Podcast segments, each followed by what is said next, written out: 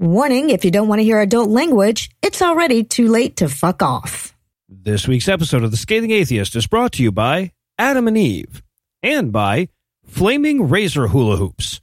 Flaming Razor Hula Hoops, because I will find a way to keep these motherfuckers at Kroger's six feet away from me. And now, The Scathing Atheist.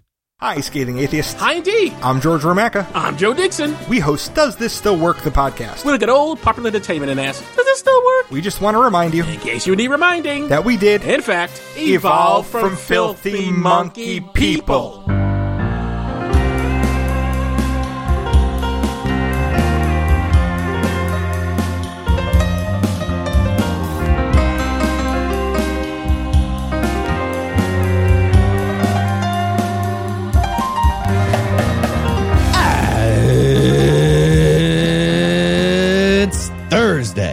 It's June 25th. and it's National Chocolate Pudding Day.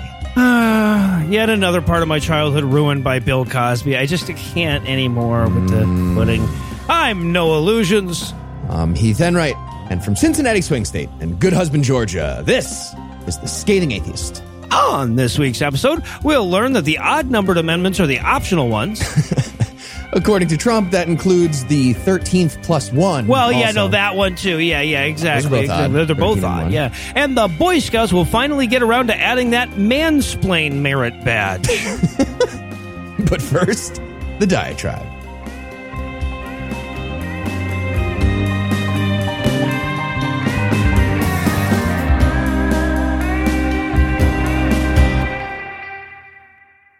I will admit that the rhetorical deck is kind of stacked against us, even though we're the only ones telling the truth.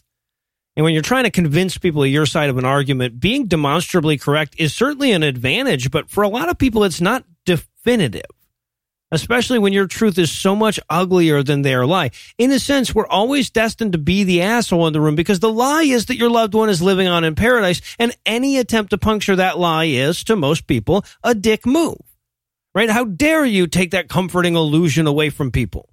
In many ways, this question is more central to the religious debate than the one about God existing. And that's because to some people, it's the more important question.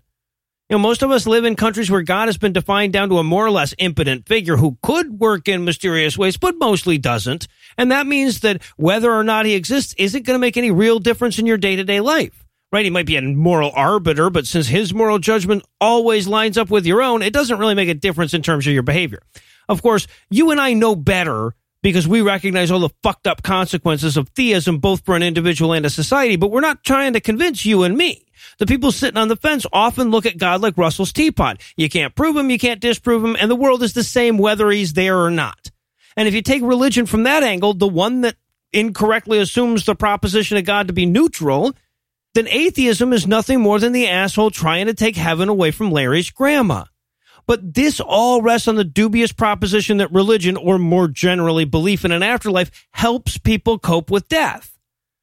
I mean, I get how that intuitively sounds correct. As I pointed out many times before, there's no evidence that religious people actually are better at coping with death, right? They don't don't seem to need less therapy or have less trauma or get over it any quicker or anything. But to be fair, that's almost certainly because they don't actually believe what they're saying they believe. Right? Clearly, if you really believed grandma was in heaven, you'd feel better than if you knew that she was just dead.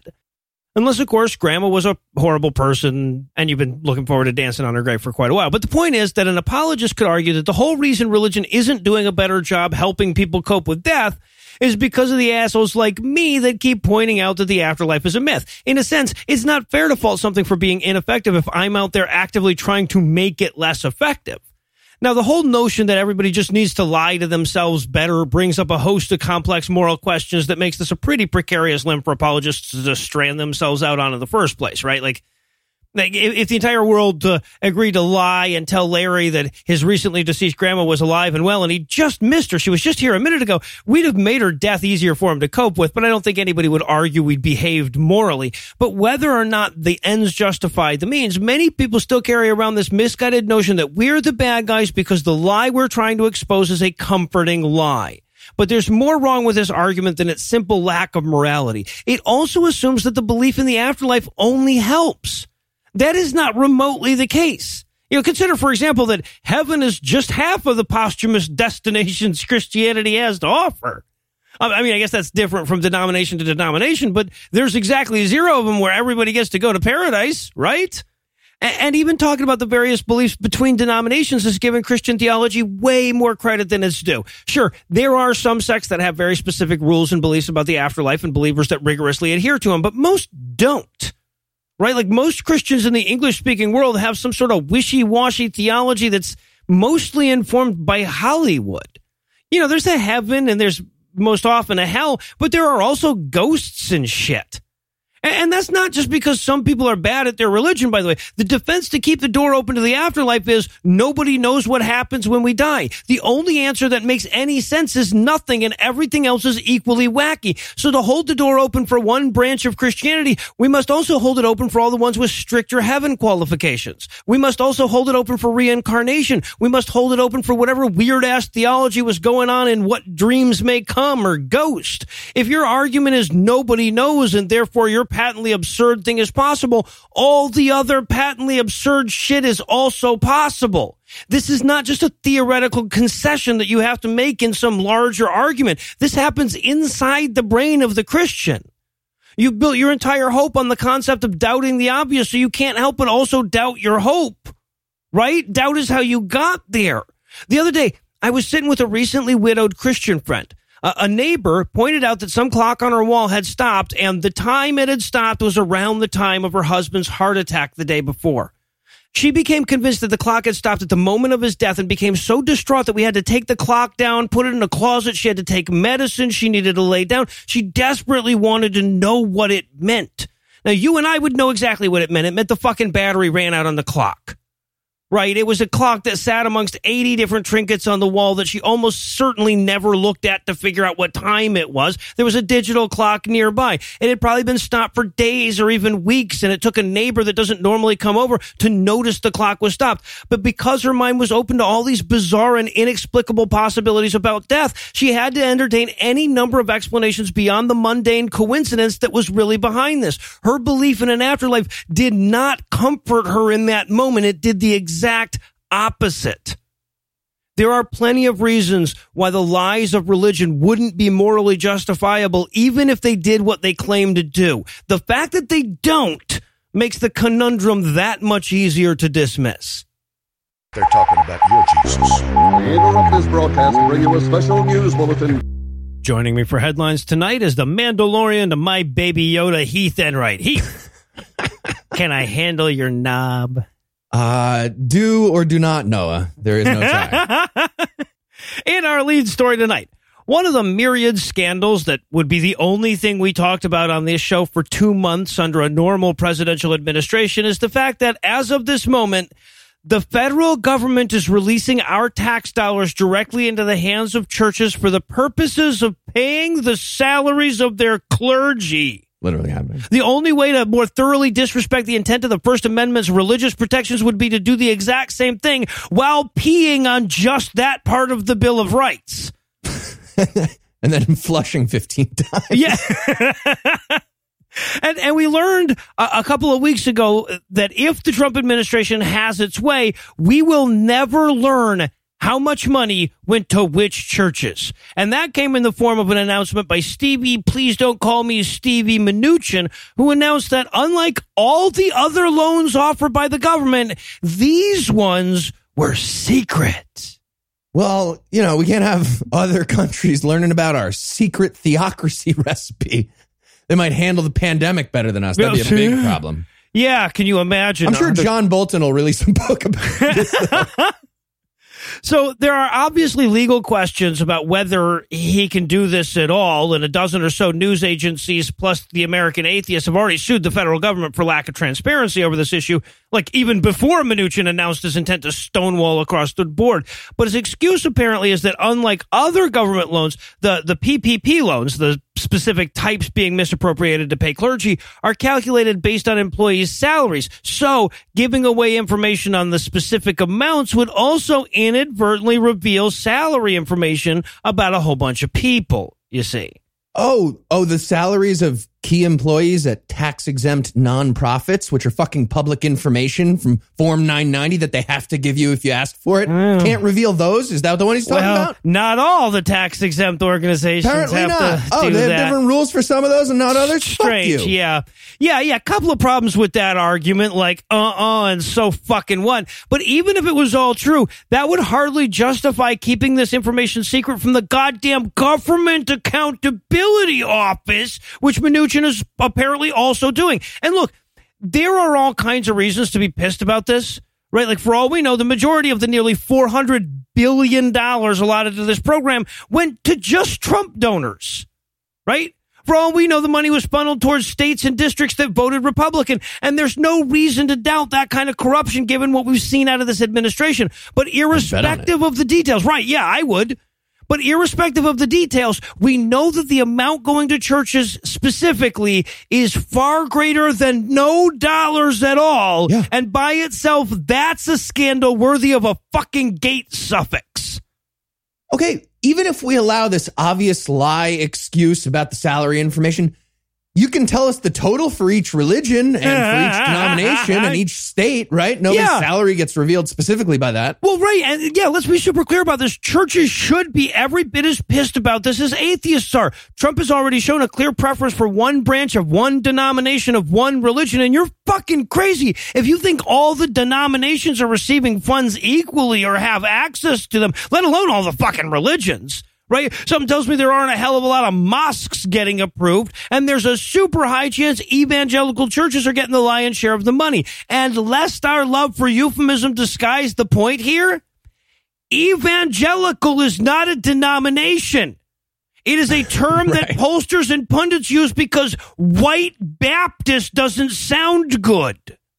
Yep. All right, next up in headlines, we have a follow up story about the religious liberty that we purchased in 2018 and how that investment is going for the American public. Oh, okay. Of course, I'm talking about the Religious Liberty Task Force.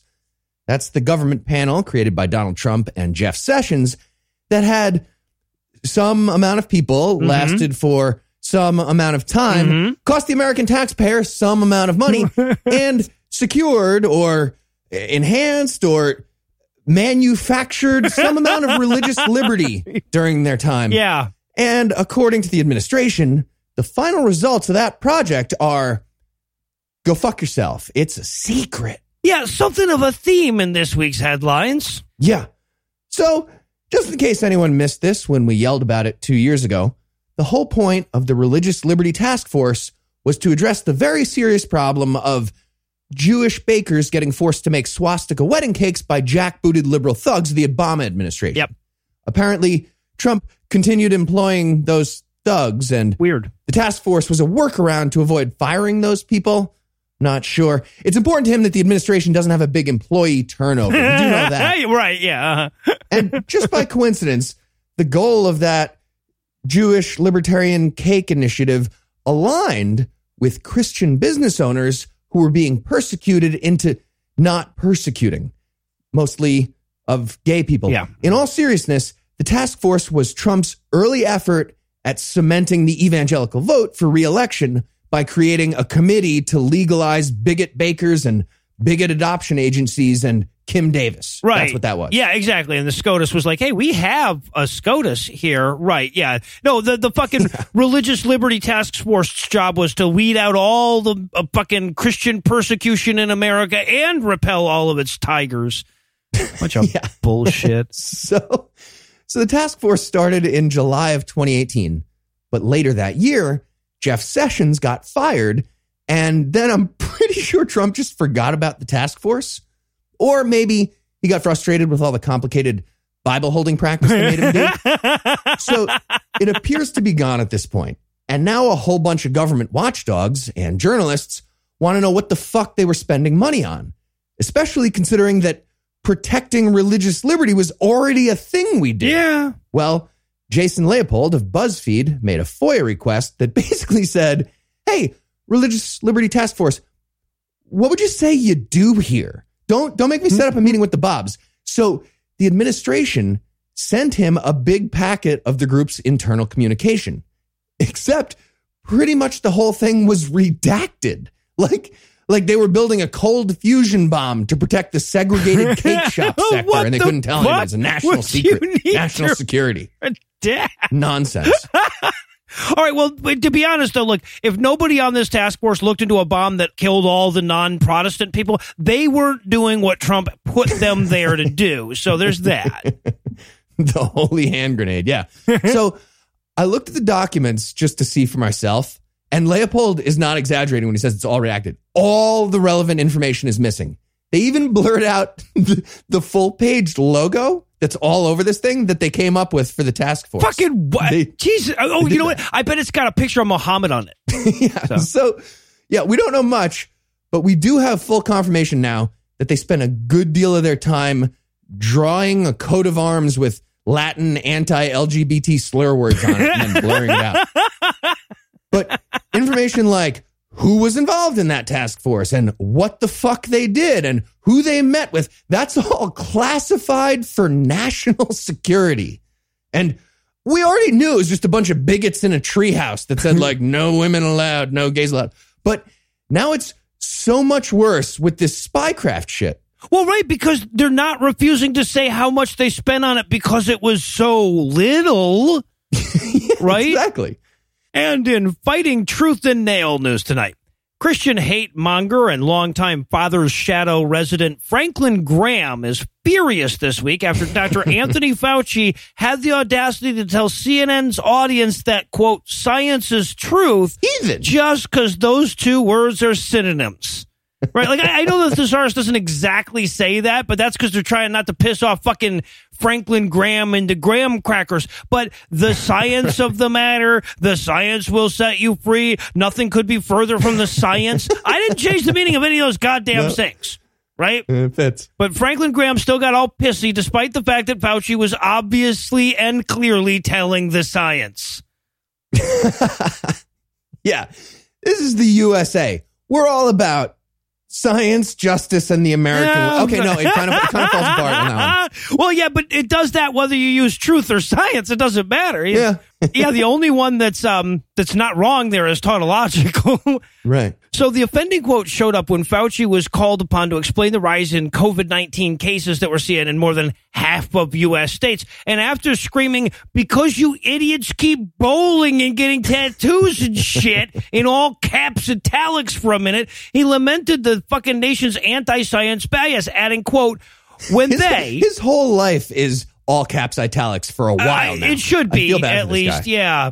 Right. So he says, quote, when they, and that's talking about people with an anti-science bias, see someone who's talking about science, there are some people who just don't believe that. And that's unfortunate because, you know, science is truth, end quote.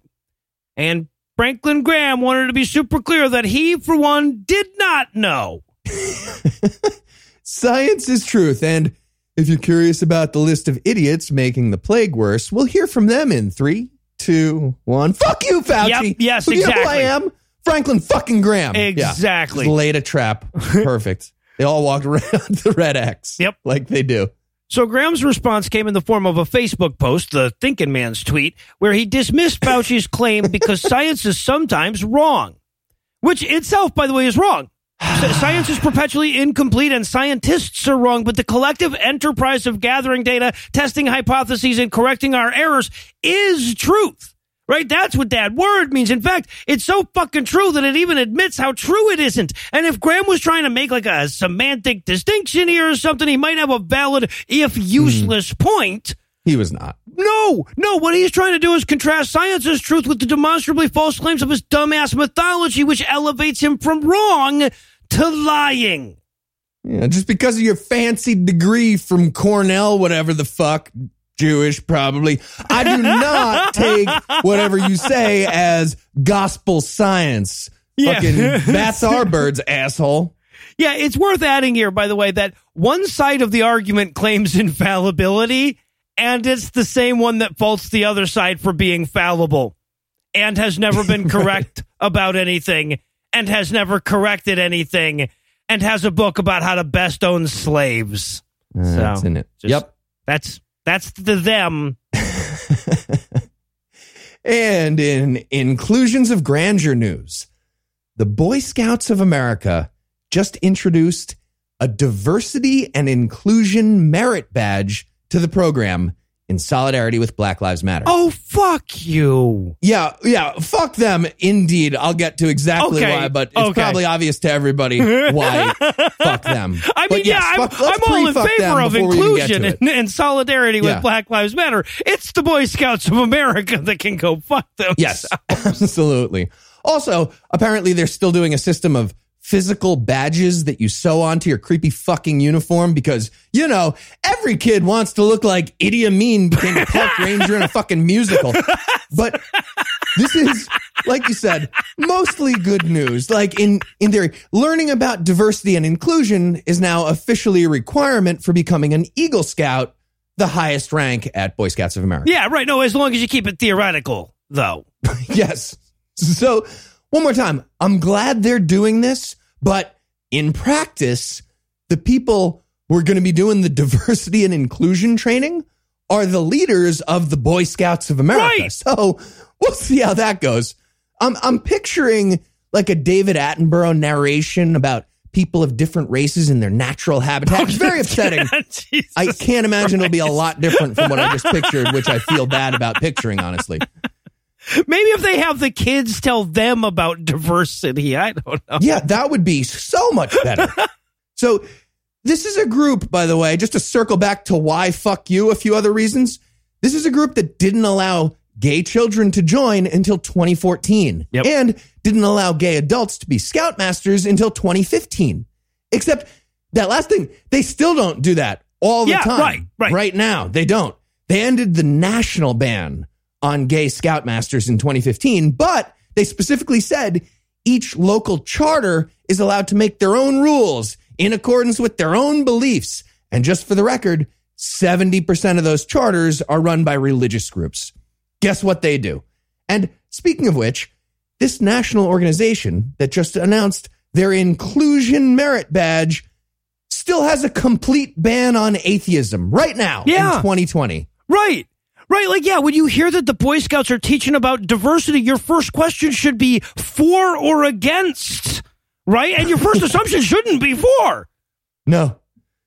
No. So the new merit badge was part of a big official statement from the Boy Scouts National Executive Committee. They're very proud of this. It's entitled BSA's Commitment to Act Against Racial Injustice, which again, it sounds pretty good. But just in case there was any doubt about just how much worse than Michael Scott they're going to do with this diversity training, the letter proudly, I guess, humble bragged, but not exactly. It proudly states that they banned the Confederate flag 30 years ago. 30 years. Yes. Yes. 30 When yeah, I was it's actually not even quite 30 years it's less than 30 years ago so congrats on being a major player in the civil rights movement of like 1991 but you're still a bunch of bigots and fuck you one more time Oh, shit. Well, the Boy Scouts have a some of my best friends are black badge is what passes for good news around here. So we're going to pause for a second and tell you about this week's sponsor, Adam and Eve. so noah you know what the best part of staying at home is Uh, is it the fact that I live in Georgia and my other option is going to the parts of Georgia that I don't pay to keep Georgians out of? no it's playing at home is, is what i was going to say your thing is the second best part i guess Oh, i mean that's solid Gotcha. Okay. Is, is that because Adam and Eve allows you to take advantage of the downtime and choose almost any one item at 50% off? It is because of that. Because not only are sex toys enjoyable, they're also better conversationalists than most of the people you meet if you go outside. Well, in Georgia, sure. Yeah. I've never had anal mm-hmm. beads tell me all lives matter. Exactly. And if you use the offer code scathing, not only will you get half off almost any of their thousands of products, but you'll also get 10 free boredom busting gifts, including six spicy movies, a three piece bonus kit, and best of all, free shipping for all that stuff delivered discreetly right to your door. And all I have to do is remember to use the offer code scathing at checkout? That's right. Sex toys make being at home so enjoyable. Hell, even shopping from home is more fun when you're shopping for sex toys. So go to adamandeve.com and use the offer code scathing. Adam and Eve. I bet they wouldn't let me use any of the taglines I come up with. I, I have a few. And we're back. And in campaign in the ass news tonight, Trump's reelection strategy for 2020 started to come into clearer focus over the last few days. Uh, now, obviously, we knew it would mostly consist of lying, corruption, and xenophobia, but it remained to be seen what mix and form those ingredients were going to take. Yeah, fun game. How are you going to mix those, man? Yeah, right, Cool. right. But one clear theme emerging this week has been the very clear message that if Trump doesn't win re-election in November, there will be no more religion. You promise? Yeah, Donald right. Trump? See, you can imagine. Wow. I don't know though. Biden is still friends with Obama. We- We'll probably still have Islam, but uh, yeah, Christianity's canceled. Right. Yeah, no, it's gone. Yeah, so we got this angle from a couple of different sources, and I think it's safe to say we're going to see this ramp up in the coming weeks. To start with, there's this interview Trump recently did on the Christian Broadcasting Network, which, right there, that's like fucking Info Wars with an extra helping of Jesus. So that tells you all you need to know. but during the interview, he's asked about the recent Supreme Court decision that admitted that firing women for fucking women when you wouldn't fire men for fucking women is sexist.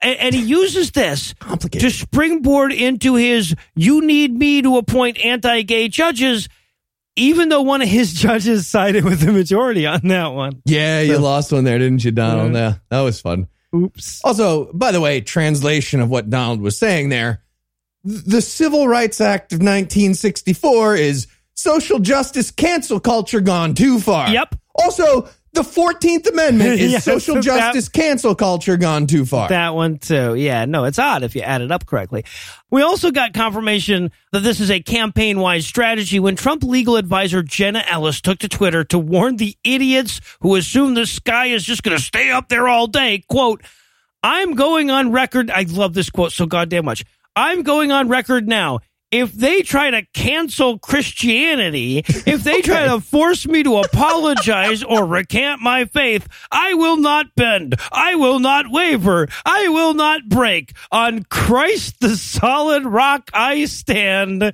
and I'm proud to be an American. Okay. End quote. wow.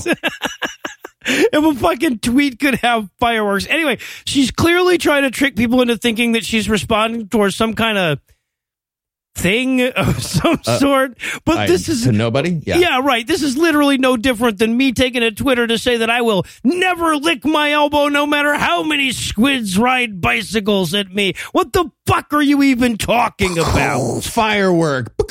Bald eagle. Like, as part of your tweet. Yeah. Like, she just started the USA, the chant on Twitter in response to nothing. that is American exceptionalism right there. That's Isn't impressive. it though? Isn't it? Ah, and as much as I'd love to say that this is a pointless strategy, it's worth reminding everybody that unofficial researcher of the scathing atheist Ryan P. Burge et al. recently conducted a survey where they found that 22% of Americans were worried that a Democratic president would literally banned the Bible. And while 22% is nowhere near a majority, it's disturbingly close to enough to win a presidential election. So, Wow. That's 22% of people watching Kirk Cameron movies as documentaries. Yep. Fantastic. exactly. Next up in headlines. After a commanding victory and also a crushing defeat in a water chugging contest against himself in front of dozens of loyal fans in Tulsa on Saturday. hey, hey, tens of dozens, okay? Per- Perhaps tens of dozens, but oh, I'm, I'm going to say dozens. It's also dozens. It So is, yeah. Donald Trump headed to the Dream City megachurch in Phoenix, Arizona for another campaign event this week. And normally, you might think that's a big health risk during a pandemic. But don't worry. According to Pastor Luke Barnett of that church in Phoenix, they installed a new air filter system that kills 99.9% of COVID units. Units Yep. of COVID, 99.9% are gone through ionization. What? Yep. Yeah, you know what? I'm I'm impressed that he didn't just go ahead and say open bracket tech close bracket. So Yes. So the name of the company that makes the new ionizer is called Clean Air EXP. And according to their website, you can control indoor air quality the same way a thermostat controls air temperature. well, you can't. Apparently, you can set your Clean Air EXP to remove only 50% of the COVID if that's how you like it. You're like, I like a nice 65. I don't want to make it too easy. on you. Why would you have, have a dial on that thing? That's insane. But Pastor Barnett and their church CFO, Brendan Zastro, posted a video explaining how their new system works. Side note, fuck you for having a CFO at your Right. church. Get the fuck out of here, CFO. Anyway, according to Zastro, quote, it's ionization of the air. It kills 99.9% of COVID within 10 minutes. I don't know what size room would be done in 10 minutes, but maybe all of them. I guess all, All of the rooms. Yep. He continued, Mhm. it takes particulates out, and COVID can't live in that environment. It needs particulates. So as long as everyone just inhales once every 10 minutes, Jesus Christ, if everybody, even if you were right, you'd still be wrong. Fucking idiots. So here's the thing though with COVID 19 it's not airborne. Yeah. It's spread mostly through respiratory droplets. And yes, the word respiratory has A, I, and R in it. And you think of air, respiratory, breathing air, but that's nothing. That's just nonsense associations. So unless everyone who needs to occasionally cough or speak or I don't know, exhale from yeah, their lungs right. in that entire church climbs into the HVAC system for each of those moments. And also, everybody times it out so nobody has to exhale at the same time and encounter each other inside the HVAC system. Unless all that happens, the air filter system doesn't really matter. No. Ionization just means they're shooting the air that passes near the device with high voltage to give it negative charge, with more electrons. The virus doesn't like fly around looking for air molecules, counting the protons and electrons, making sure they're even, sometimes getting duped by the negative air. That's not what fucking Right, like but- the negative air is not like we got particulates. Who needs particulates? Like, what the fuck are you talking about? It's, um, no, it rejects it because it's negative. Idiots. Look, and also, did did you get rid of all the surfaces? Because I feel like you have to have surfaces. I feel like all the things have surfaces. They're just they're just grinding big surfaces into into the ionizer. No, this isn't working. this is negative surface. No, no, no.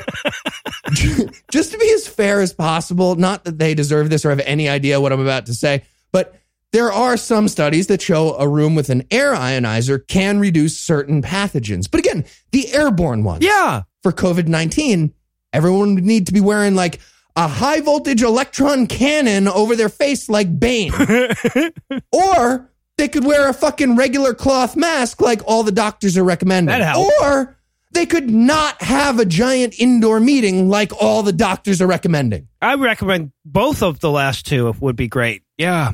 Just lose your ah. election. You're going to lose. You're losing. And speaking of which, in fringe benefits news tonight, just in case we needed any more confirmation that religiosity is not your friend when it comes to the COVID 19 pandemic, the UK Office of National Statistics just released a report that shows that non religious people are doing a much better job of not dying from the virus. Huh. Weird. Yeah. Now, granted, some of that's probably due to the correlation between religiosity and being old, right? But that's not enough to account for the statistical difference. So, yes, definitively, religion makes you worse at being alive. Okay, but I will admit it. They are better at being dead. No, you're That's right. true. No, that's true. Like That's an true. atheist has never done a posthumous miracle and then got sainted. Like certain things they do better dead. All right. So the number they released specifically looked at the mortality rates between various demographics. When it came to religion, the lowest rates among both males and females were among the no religion category. The number was nearly 15% higher for both men and women in the Christian cohort and even higher in every other religious group except for other religion or not stated. Okay. All right. In fairness, though, religious people are always telling me, I'll pray for you. I feel like that's a Oh, factor in helping out atheists. Yeah. so yeah, no, I didn't even think of that one. We don't pray for that. Now, the explanation for why Buddhists, Muslims, Hindus, Jews, and Sikhs are dying at a higher rate than Christians probably is the result of these other factors. Obviously, like most of those groups are going to contain a higher percent of recent immigrants. And that means that, you know, those groups are more likely to be lower income. They're more likely to live in areas with higher population density. And they're more likely to maintain cultural norms with a lot more group contact. And honestly, if increased chances of dying weren't damning enough for that country's Christian majority, those other factors should be. You'd think so. Yep. And finally, tonight, an evangelical Christian soldier in the U.S. Army got indicted by a federal grand jury this week and charged with attempted murder, conspiring with terrorists, and I guess attempted magical treason or something like that after he got caught trying to help out a satanic neo Nazi cabal of dark wizards. What? That all really happened. And in related news, our job is really weird. Yeah, but it's nice to know John Carpenter's still working, though, right? Like he's in his 70s. It was my job to see a headline, to look for a headline that said all that and be like, oh, this is perfect for my job. This is perfect. Very strange. So the terrorist cabal is called the Order of the Nine Angles, or O9A. And according to Hope Not Hate, which is a watchdog that tracks hate groups, quote, O9A seeks to harness supernatural forces and overthrow the alleged Nazarene slash Magian, in parentheses, Jewish, influence on society. Also, reduce the population of mundanes through acts of extreme barbarism. Uh, quick timeout. That's all, all, all those things I just said, a few words away from Eli describing how he hates normies. So that's fun. really close. Anyway, continuing. And they also seek to usher in a new imperial aeon ruled by a race of satanic supermen who would colonize the solar system. End quote. I have no idea how terrified of these people I should be. Right? Like it's, it's such a weird mix. Some, the answers I, and It's more, more than zero. answer. Yeah, yeah. uh-huh. Yeah.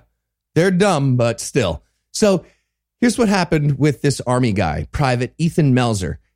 Uh, I guess I should start by saying he grew up in Kentucky. So that's your first clue. That's your first problem. And apparently, the life for a white Christian guy in Kentucky is really hard.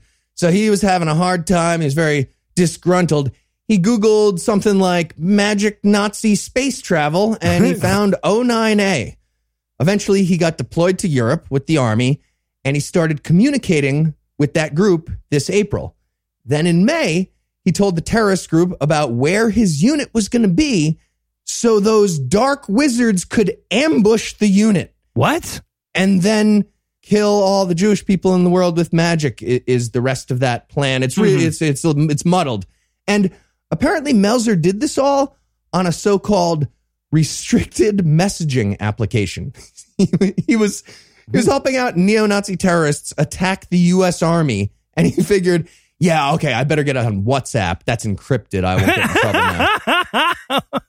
Also, he was actually talking to an FBI agent the whole time. Of So course he was. Yeah. Well, you know, if auditioning for a citation needed episode was a thing, that would explain all of this. As it stands, I have no fucking clue. So, any amount of neo Nazi activity, like we were saying before, that's at least non zero scary, even if those neo Nazis can't count to fucking nine. But don't worry, this particular group definitely will not be taking over the US military to further their Aryan goals in outer space. O- Only the guy we elected is doing that. yeah. so system works. yeah. Wow. And now that we've accidentally discovered the group was started by Donald Trump and he meant to write angels the whole time, I think our work here is done. Heath, thanks as always. Jumanji. And when we come back, we'll revisit the terrifying scissor gouging world of Sid Davis.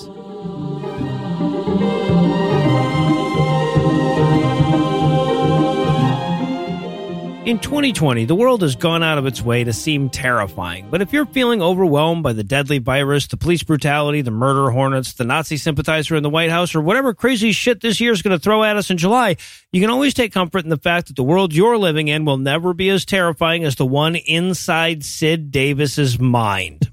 Makers of such classic social guidance films as LSD, trip or trap, alcohol is dynamite, and seduction of the innocent, his was a terrifying world entirely populated by venereal disease, child molesters, and one eyed children that only learn to respect the power of scissors the hard way.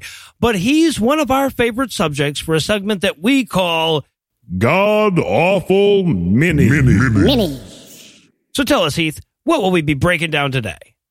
We watched Girls Beware by Sid Davis. It's the sequel to his masterpiece, Boys Beware, which was a cautionary tale about the danger of child molesters. And Girls Beware is a very woke gender reversal exercise about the dangers of child molesters. Yeah. Turns out, Sid Davis realized this child molesters are not all gay like he assumed before.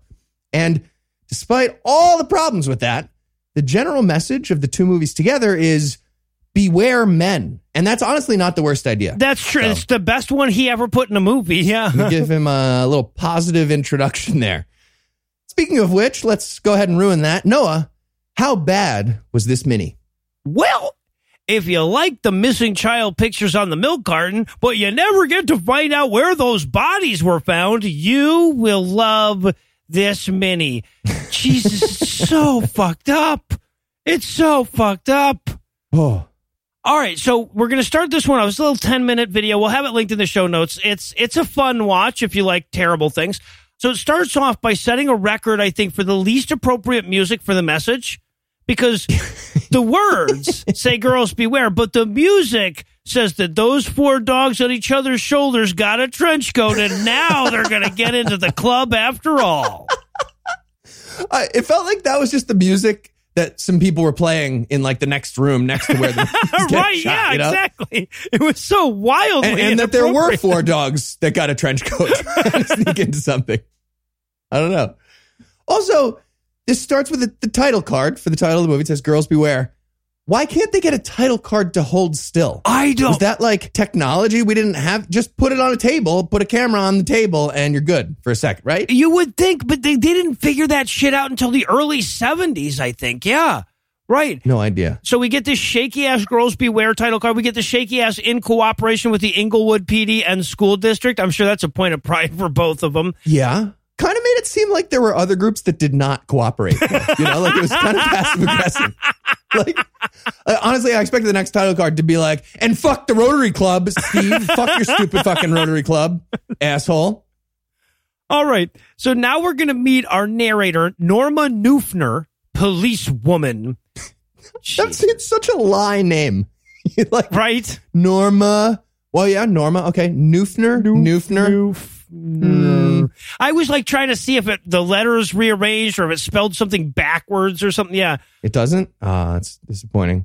I was just surprised they had police women in 1961. I didn't figure that was a thing. Well, Yeah. so the, the- here's the thing though. In Boys Beware, it was a man cop telling us stuff. So now it's a lady cop. Sid Davis, very progressive. Right? Yeah, he did the woke gender reversal. Now he's got a female police officer. Good, good point. But uh, she's like, yeah, I'm a policewoman. Oh, I, I have sex with men, just to be clear. Uh, I take I take the calls from hysterical us people. So Yeah, that's yeah. what I do. Exactly. Yes, she's working on the lady crimes. She doesn't even get she doesn't get like a badge or she's not a police officer to be clear. Like we see her later on the job just wearing a dress, no uniform. Yep. Yeah.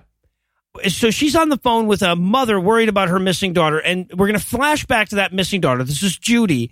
Now, Judy is advertising her babysitting services at the supermarket, and she gets a phone call from a man she's never met that says he'll be there by to pick her up for a babysitting job in 15 minutes. Dun, dun, dun. Right.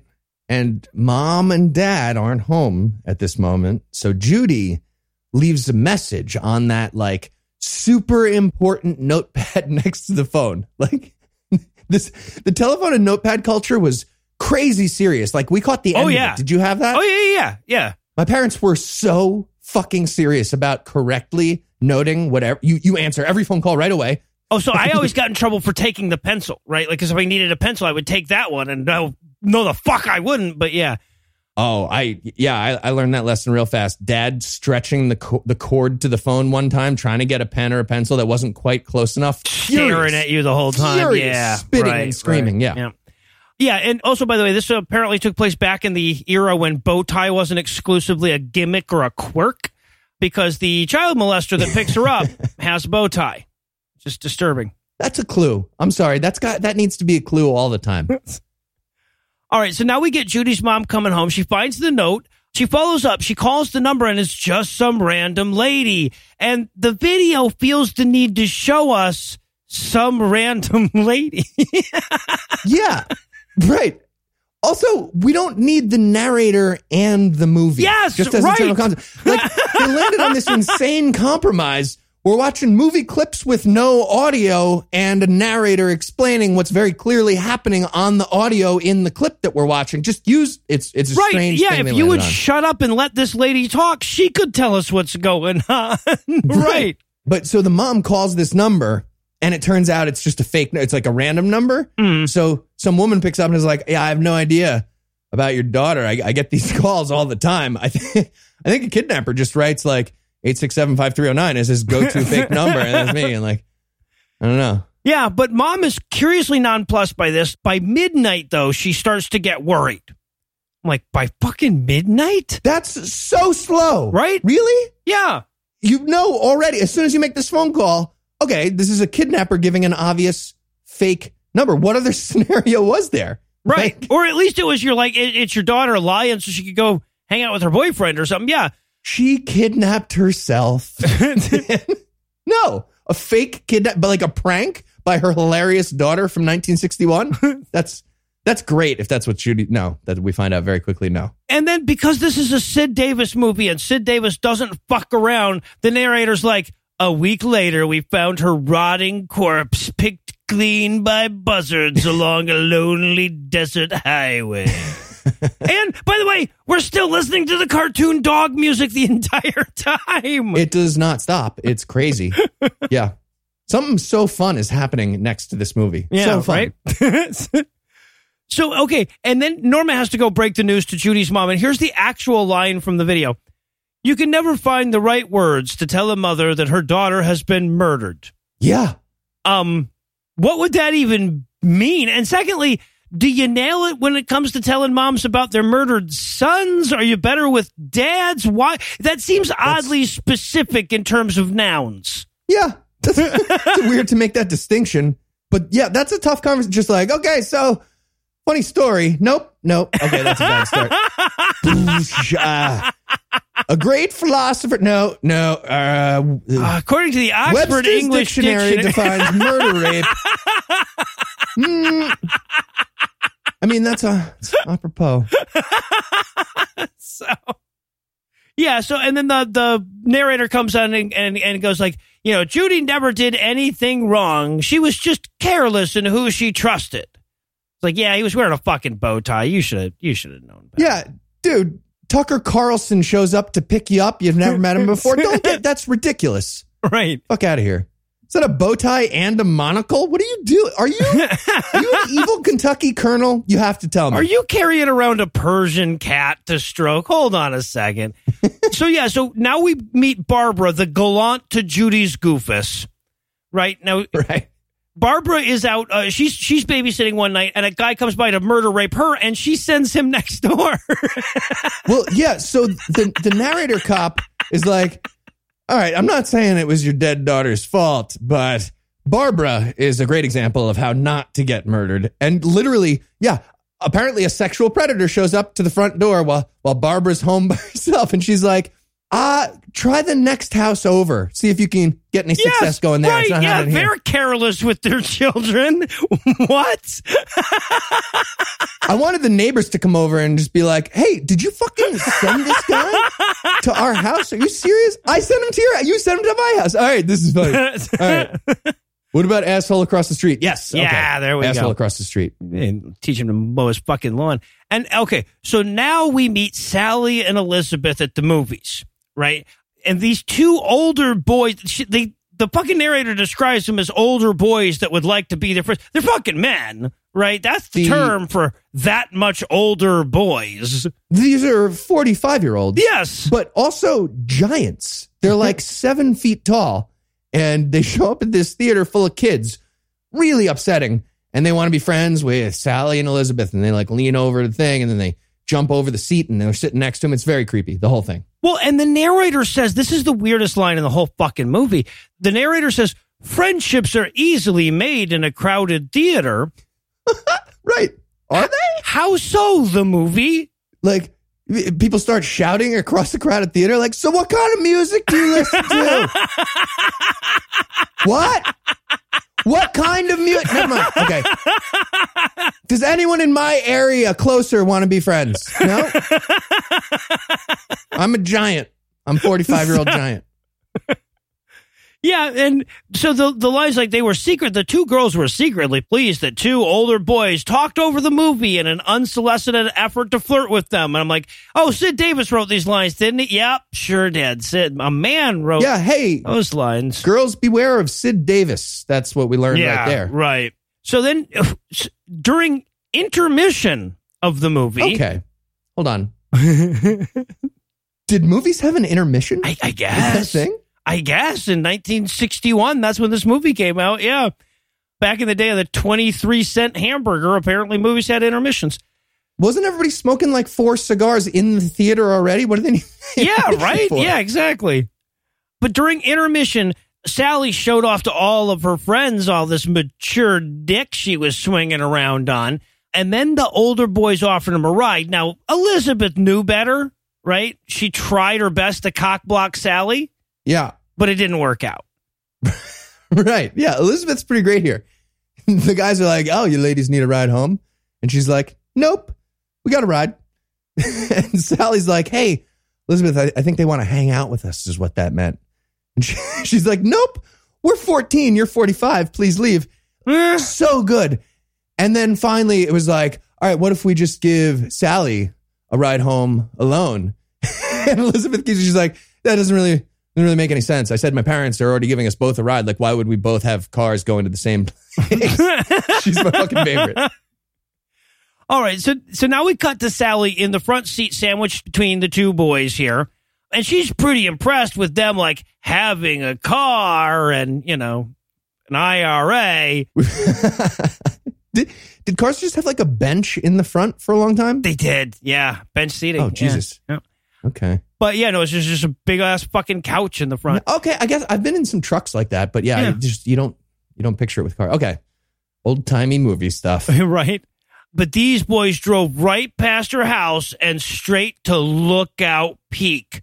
And that's when she knew she was in trouble. Now, I don't want to make a joke about this scene because what they're trying to show is like apparently these two boys gang raped this girl, right? And not a lot of horrible like that. Yeah. yeah, not a lot of humor in that, and there shouldn't be. But the way that, the, of course, it's a fucking 1961 movie that they're going to show in schools. They can't talk about that. They should, but they can't at that point. So what they do to to like show you that that's happening is both of these men go in to kiss this girl at the same time. At, yeah, at the same time, they bump heads. Like we Right, watch yes. them smash heads like cartoon characters. It seems like you just do all the permutations one at a time. You, know? I don't. I the, the logistics of that fucked me right up. you guys are going straight for the DA. All right, all right. I just Yeah. feel like we can work up to that. Just like rock paper scissors or something. All right, so by midnight, her parents started to worry because that's when parents start to worry, I guess, right? It's it's legally just a date until then in 1961. Like kidnapping doesn't count until midnight. Yes. Yeah, right, right, exactly. So they call Elizabeth. They find out that you know she took a ride home from these boys, and that's about the time the cops found her walking dazedly home from Lookout Peak. The, the fucking narrator says it was a night they'd all remember. I'm like, that's a weird way to describe a rape, but yes, I'm sure it is. Yeah. And hey, uh, maybe the police just go to Lookout Peak instead of patrolling the walk home. That'd Yeah, right. Yeah, exactly. All right, so now we're going to cut to our final example here. This is where we're going to cut over to the soda shop to remind you that rape is hiding everywhere. By the way, burgers were 23 cents back then. It says that on the sign, and that's all I could focus on for a second. It's like, it's so antiquated that I didn't even know how to make a cent symbol on Google Drive. I almost had to put like dollars 0.23. Yeah. The problem with this for me was all I wanted, like all I can think about for the rest of the movie was I want burgers, malts, fries, chicken, fish, and shrimp. Which it says, yes, in all that those order. things. I'm that guy who shows up and is like, technically the sign says 23 cents for burgers, malts, fries, chicken, fish, and shrimp. if you want to get technical, I would like all those things. Very Here small are my amount. 23 pennies. of each of Yeah. those, yeah. But this is the malt shop where Mary met Robert. Now Robert is uh, the fucking is to malt shops as Roy Moore is to Hot Topics, apparently, right? That's the guy.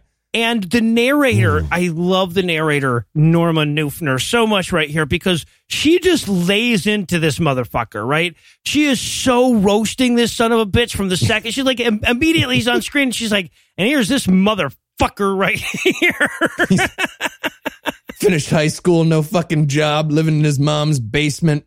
But yeah, he's uh, creepily saying hello to high school girls, and he's like Well, 19 or 20. Yeah, I was, and I don't even know if if high school girls is like this girl actually looks like twelve or thirteen. The other girls Actually, look yes, th- this one is middle school. Yes. yeah i would say if I had to name an age, 11, super 12. super fucking young. Yeah, Terrifying. So this one was kind of disturbing. Yeah. but Mary was sure impressed that the older boy wanted to talk to her, uh, so she rode off with him.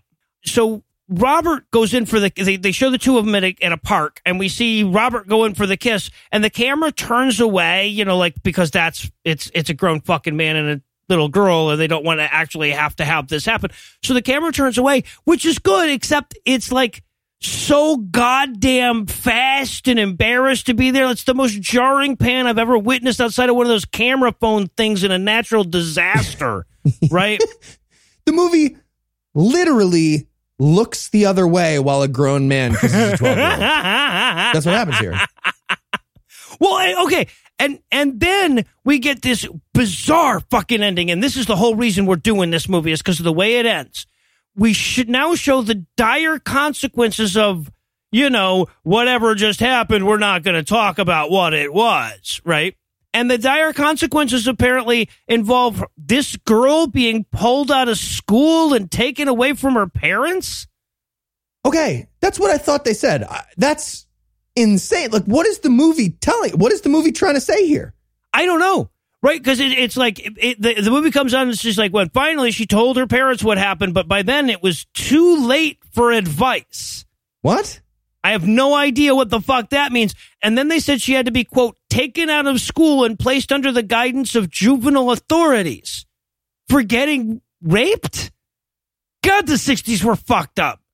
So the moral is there's a there's a line after which you don't tattle on your molester or else you end up in a foster home. What right? the fuck's yeah. happening? Exactly. I don't fucking know. It- it- and like, by the way, the whole thing ends by zooming in on a file, which is presumably Mary's permanent record, right? So it's just ominous, and then everyone will always know you've been raped, kind of a moment at the end of this terrifying shit. Those aren't real, right? There's no permanent record. I'm Pretty sure there's not. I hope it's Certainly hope there's not.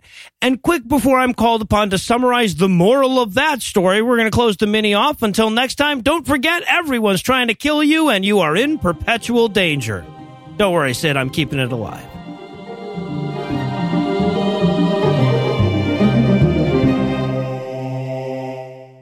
Before we lay me down to sleep tonight, I wanted to let you know that Eli is set to make his triumphant return next week. He's been off for a while, but don't worry. He's been dealing with a bunch of smelly shit indiscriminately smeared where it shouldn't be this whole time. So, you know, he's been keeping in practice to do headlines when he gets back. Anyway, that's all the blasphemy we've got for you tonight, we'll be back in 10,022 minutes with more. If you can't wait that long, be on the lookout for a brand new episode of our sister show's Hot Friend God Awful Movies, debuting at 7 a.m. Eastern on Tuesday, and an even newer episode of our half sister show Citation Needed, debuting at noon Eastern on Wednesday. Obviously, I'd be embarrassed to show my voice around here next week if I neglected to thank Heath, the plural of Hooth, and Lucinda, the plural of Lucindum. I also need to thank George and Joe from the Does This Still Work podcast for providing this week's Farnsworth quote. Got to admit, I haven't checked out the show yet, but after listening to Heath and Eli realized what a bunch of shit Boondock Saints was in real time, I'm fascinated by the concept. If you want to get ahead of me on the homework, you'll find a link to their show on the show notes for this episode. But most of all, of course, I want to thank this week's most marvelous mammals, Jeff, Dale, Ken, I Got Fisted by Jesus, doing a Truscan episode, you cock tease motherfuckers, and the trans woman, Aaron and Jose. Jeff, Dale, and Ken, whose erections bend light, fisted by Jesus in a Truscan episode whose IQs have more ones and zeros than the internet, and Ann, Aaron, and Jose, who are so hot, fires huddle next to them. Together, these eight amiable atheists aided our aims to alienate the Abrahamic a-holes this week by giving us money. Not everybody has the alliterative qualities it takes to give us money, but if you're up to the challenge, you can make a per episode donation at patreon.com slash scathing atheist, whereby you'll earn early access to an extended ad-free version of every episode, or you can make a one-time donation by clicking on the donate button on the right side of the homepage at scathingatheist.com. And if you'd like to help, but money and you aren't on speaking terms, you can also help a ton by leaving a five-star review, telling a friend about the show, or following at PIATPod on Twitter. Legal services for this podcast are provided by the law offices of P. Andrew Torres. Tim Robinson handles our social media. Our audio engineer is Morgan Clarke. We also wrote all the music that was used for this episode and was used with permission. If you have questions, comments, or death threats, you'll find all the contact info on the contact page at scathingatheist.com.